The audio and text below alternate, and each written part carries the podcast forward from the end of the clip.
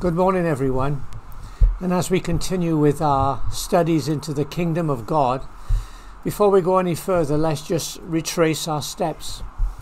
We looked at how God created this perfect kingdom creation and how He put humanity in charge to rule over it.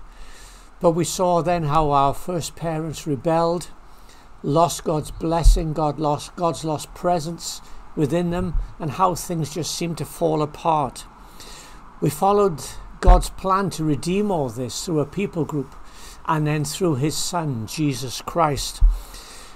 Once Jesus was born and ministered on this earth, we saw how there was the clash of the kingdoms, how he entered this present age ruled by Satan, but he was bringing in his kingdom of, of authority and light and pre- proclaiming a message to, to, to, to invite people into his kingdom. And that ultimately would come through his sacrifice when he triumphed over death, hell, and the grave. We listened so much about Jesus' teachings about the kingdom, how it was now, but not yet, and how he preached it through miraculous signs. We listened to uh, how his kingdom is free and yet precious, and how we should count the cost before we enter this kingdom, consider it. We remember the words of Jesus before Pilate, who said, My kingdom is not of this world, and how we have been given the, the, the mandate now to proclaim the good news of the gospel that the kingdom of Jesus Christ has arrived and that we will see uh, his, his will come to pass in, in this present age leading into the age that is to come. More to follow. But now I just want to come to the, the passage of scripture that we looked at today. Uh, and I hope that as we go through these scriptures, if you look at pieces of a jigsaw, that maybe more pieces will click into place for you as you understand the meanings of what Jesus was saying about his, his kingdom, the kingdom of heaven, the kingdom of God. Now, the scriptures that have been read to us today are very well known to many of us. But what I want to emphasize to you today is that this was a crucial, pivotal moment in Jesus' ministry. And from this moment on, what we've just read in scripture, from this moment on, everything now changes. And this is what I want to just uh, uh, add pieces to the, the, the, the pieces of the jigsaw to the, the kingdom of heaven in our understanding. But in order for us to understand why Jesus asked that question of his disciples and Peter's response, it will helpful to see the context of what had happened beforehand in order to kind of bring these culmination of events to this point in time.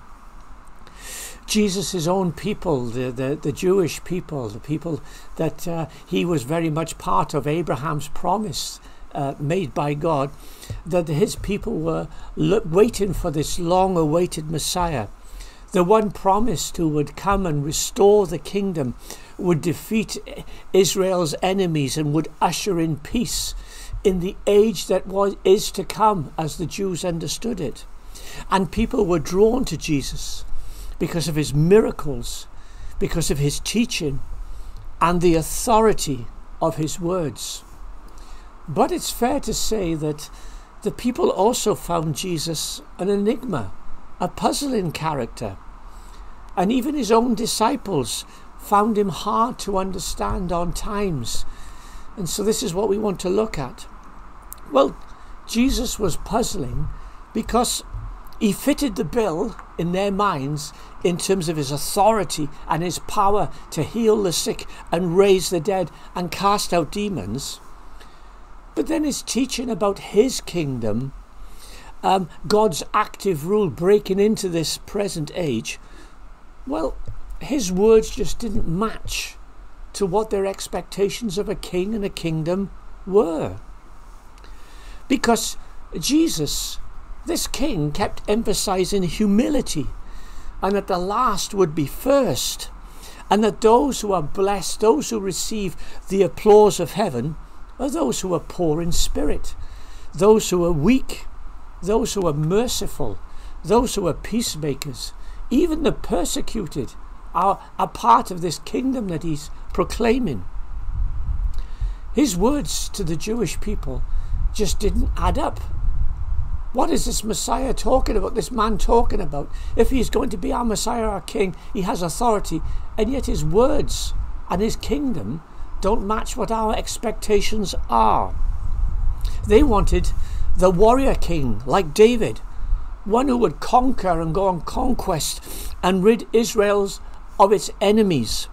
The mindset of their kingdom was one who would subdue surrounding enemies and usher in this great period of, of age for, for Israel itself.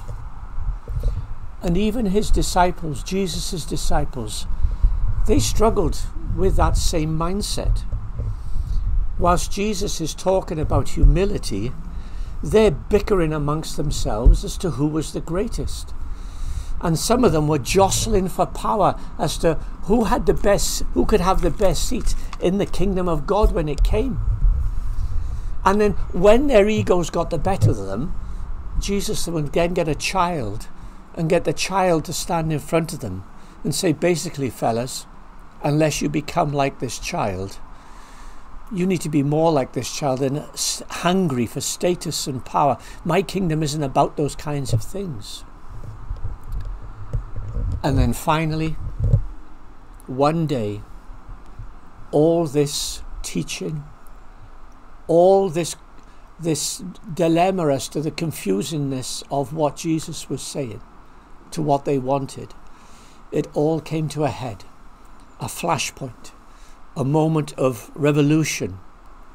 It occurred when Jesus had just fed thousands of people with a small boy's packed lunch. Parents, next time you make your kids sandwiches for school, Remember, Jesus used one of those in order to feed thousands of people.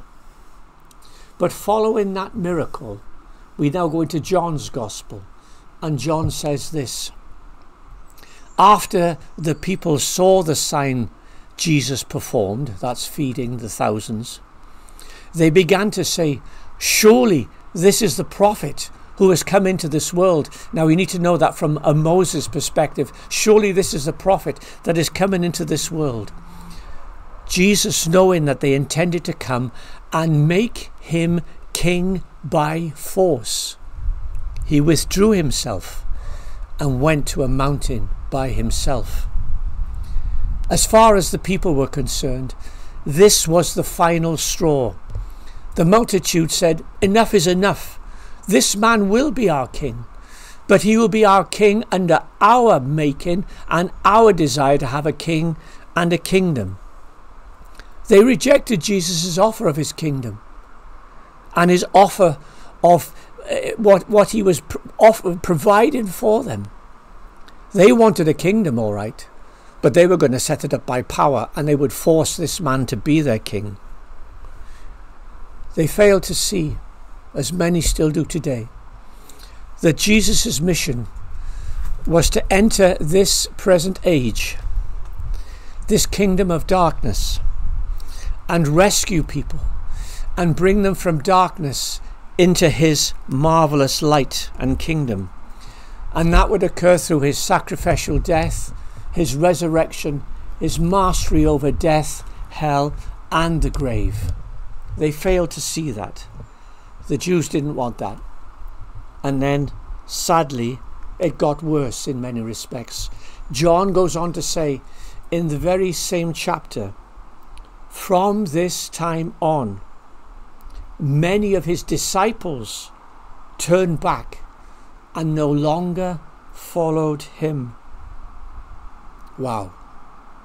Not the 12, but the, the many that were actually close to him said, We're not, we, we're, we're, we're leaving, Jesus, we're off. And here are Jesus' words to the twelve You do not want to leave me too, do you? You can see this is a crisis moment. But Simon Peter replied, You can always trust Simon to say something. Peter said, Lord, to whom shall we go? You have the words of eternal life we have come to believe and know that you are the Holy One of God. Read between the lines there what Peter is saying. He's saying, Lord, we, we don't fully understand all that you're saying about your kingdom, but you have the words of life, so we're not going anywhere. And then, even to make matters further worse in many respects, it appears that soon after his, his many of his followers leaving him, Jesus once again uh, is, is criticized and condemned by the Jewish religious leaders. But Matthew simply says that after the final confrontation, or not the, but after this confrontation with the Jewish leaders, Jesus left. He went away rejected. He actually left Israel. He went north towards the land of Syria. And he purposefully goes to a place called Caesarea Philippi. It's a northern, remote location. And I'm just sensing that Jesus went there to ask this specific question of his disciples Who do people say the Son of Man is? Again, reading between the lines, there appears to be amongst the twelve who've been asked that question some kind of shuffling of feet and, and kind of looking down at the ground and, and maybe clearing of throats. And then the replies started to come. Some say you're John the Baptist.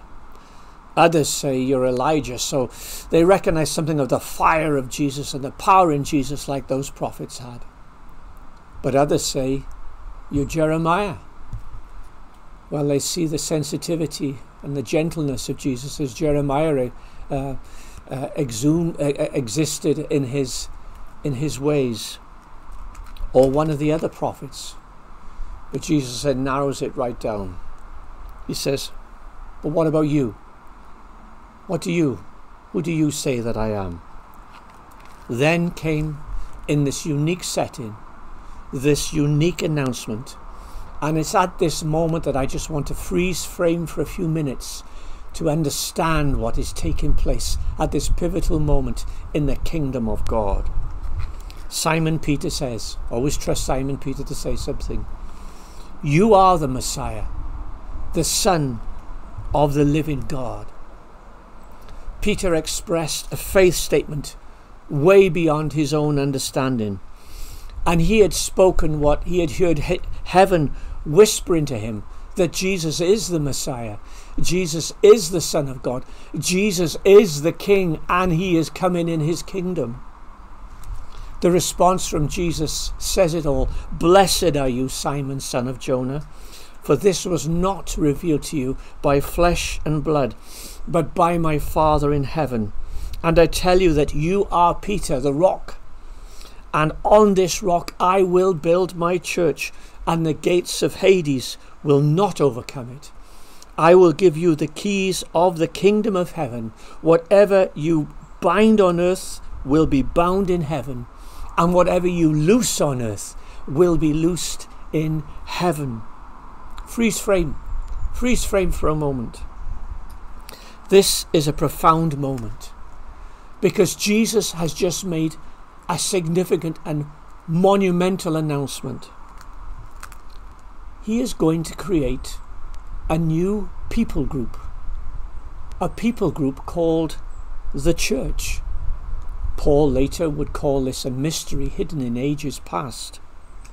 But Jesus says, On this rock I will build my church, and the gates of Hades will not overcome it. What an announcement!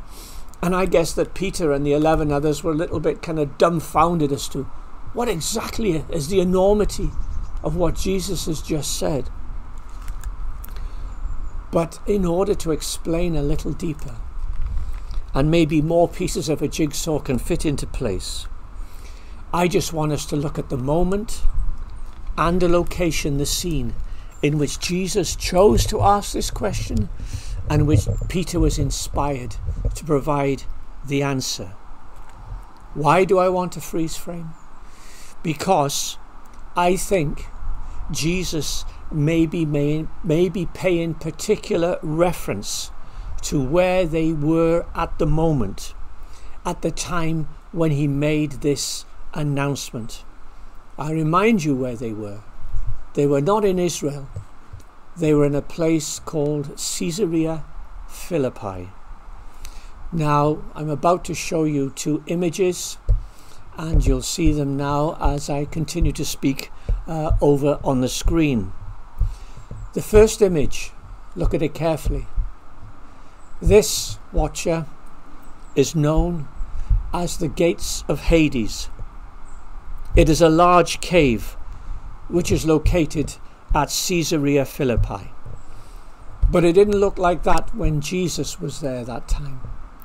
The second image is a, a, representation of what it could have looked like whilst Jesus visited that location and made this announcement.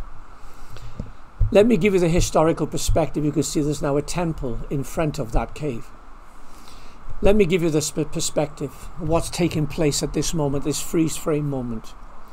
But down through the millennia, this very place had been a focal point for worship by successive kingdoms worshipping their gods.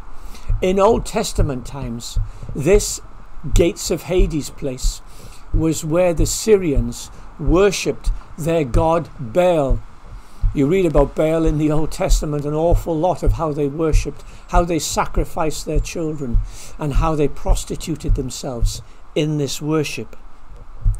But the Syrian kingdom was swept aside, and next came the, the, the kingdom of the Greeks, the Greek Empire, and, and Alexander and others that came through there. When the Greek Empire came through, they set up a temple there and they were the ones who called this place the gates of Hades. And they worshipped their gods there. And they believed that this was the entrance to Hades, the entrance to, to where the dead would go, the gates of Hades. And they would worship their gods there. Well, that kingdom was swept away. And then the Roman kingdom, the Roman Empire came and set up their temples and worshipped their gods there at this gates of Hades, the place of the dead. And hence the term Caesarea Philippi, named after one of the Caesars. And so, this place is where successive kingdoms worship their gods. But those kingdoms have come and gone, and no more. This was the place where they revered and feared death, and so sought to appease their kings, their gods. But this was the place where Jesus chose to ask the question to his men Who do you say that I am? And following Peter's announcement, this is the place where Jesus said, I am going to create a new people group this people group called the church and signifying Peter as his name and as the, the leader of this group of men. Jesus is saying, Peter, I'm going to establish this people group on you, on you group of men. And upon you group of men, I will build my church. And I want to tell you this now in advance, Peter, that not even death will conquer what I will build when I build my church. The gates of Hades will not overcome. Peter, that's just a cave. I'm going to build something far greater through you men, and it's called the church. You know, Paul confirms this later in his writings to the Ephesian church. Paul says this that the church is built on the foundations of apostles and prophets, and Jesus Christ himself being the chief cornerstone. Jesus is going to build his church, beginning with these men and this church will outlast the, even the place of the dead, the gates of Hades. Or put it another way, Jesus will conquer death, and so his church will be victorious through what he does. Kingdoms at this point, at this place, have come and gone, ebbed and flowed like the tides. And Kingdoms have worshipped their gods and sought to appease death at this point, and they have all failed, and they have all gone. But Jesus at this place says, I will build my church. On this rock I will build upon you men, and I will give you the keys of the kingdom in order to help you build.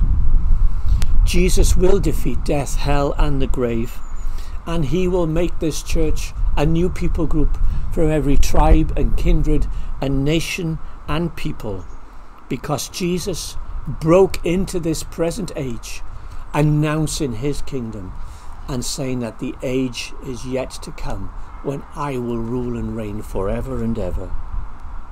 But it isn't finished here. Just let me a few more moments, please, friends. He says, I will give you the keys of the kingdom. Now, when you think of keys, what do you think of?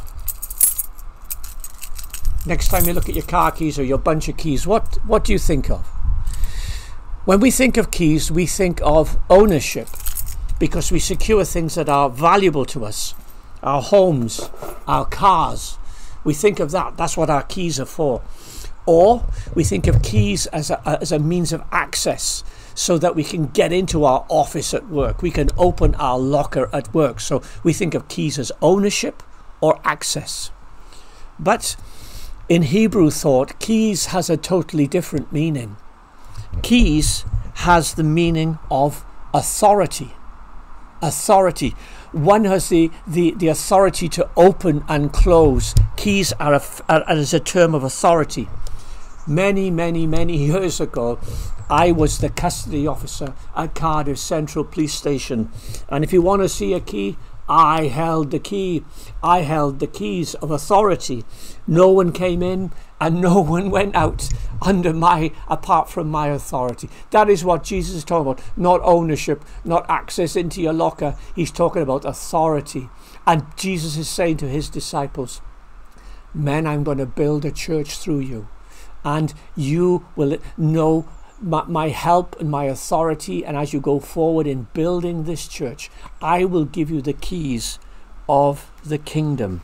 I will partner you. I will lead you. I will build, and you will come with me in this in this journey, in this adventure of the kingdom. I repeat, this is a profound moment at a place where successive kingdoms worshipped their gods and sought to appease death. Jesus, the true God, the Son of the living God, the King of kings and Lord of lords, says he will build a new community and the keys of the kingdom will be given to those men in order to serve the Lord. So much more could be said on that, friends, and my time is, is nearly gone. My time is nearly gone. Jesus has authority over death, hell, and the grave because the final piece of the jigsaw. He gives the keys to his men to build the church, his authority. But some 50 years from this moment at Caesarea Philippi, Jesus will again be seen by a very, very old man, one of those same men, John, on Patmos. And Jesus says to John, Do not be afraid, John. I am the first and the last. I am the living one. I was dead, and now look, I am alive for evermore, and I hold the keys of death and Hades. In other words, Jesus is saying again, I have authority over death and Hades, John. Jesus' authority is over death and Hades, not a cave over there with a hole in it, but over death itself. Jesus defeated death by allowing himself to be subjected to it. But death had no power over him, so he now has full authority over death, hell, and the grave. He invaded this present age. The kingdoms clashed. He gave his life as that great sacrifice. He rose victorious over death, and he is coming back one day to in the age to come and he will bring his kingdom with him. And we, the church, because we are part of what he has done, by God's grace, we will enter into that kingdom. So much more could be said, but my time is well, well gone. And to conclude my thoughts, my words, I just want to focus on one thing. One thing. My time has gone for everything else. One thing. I simply say to you the words of Jesus Who do you say that Jesus is? I, I, I look beyond the camera to you, listener. Who do you say that Jesus is? It's not important what society says, or social media says, or celebrities say, or friends say. The burning question at this moment in time is who do you say that he is? To quote C.S. Lewis, and you've heard this before, he's either a liar or a deluded sensation seeker, or he is God. Well, if he is a liar, he died the worst, most terrifying death to maintain a lie. Nobody does that. If he is deluded, he managed to fulfill all the prophetic predictions about what the Messiah would be even before his birth. He couldn't do that. So that leaves the final option. He is who Peter said he is. You are the Son of the living God and it is your kingdom, and it is your rule, and it is your reign that we are experiencing right now. So, who do you say that he is? I'm trying to think of a more important question, but I can't really. This may be the most important question you've ever been asked in your life. Listen. Who do you say that Jesus Christ is. Because this will determine your eternal destiny. But I invite you to acknowledge that He is Saviour and Lord. Come to Him, call upon Him, accept Him, ask for sins to be forgiven, and He will take you out of this present age of darkness and bring you into His kingdom of light and you will be in his kingdom forever. Who do men say that I am? You are the Christ, the Son of the living God. Thank you for listening.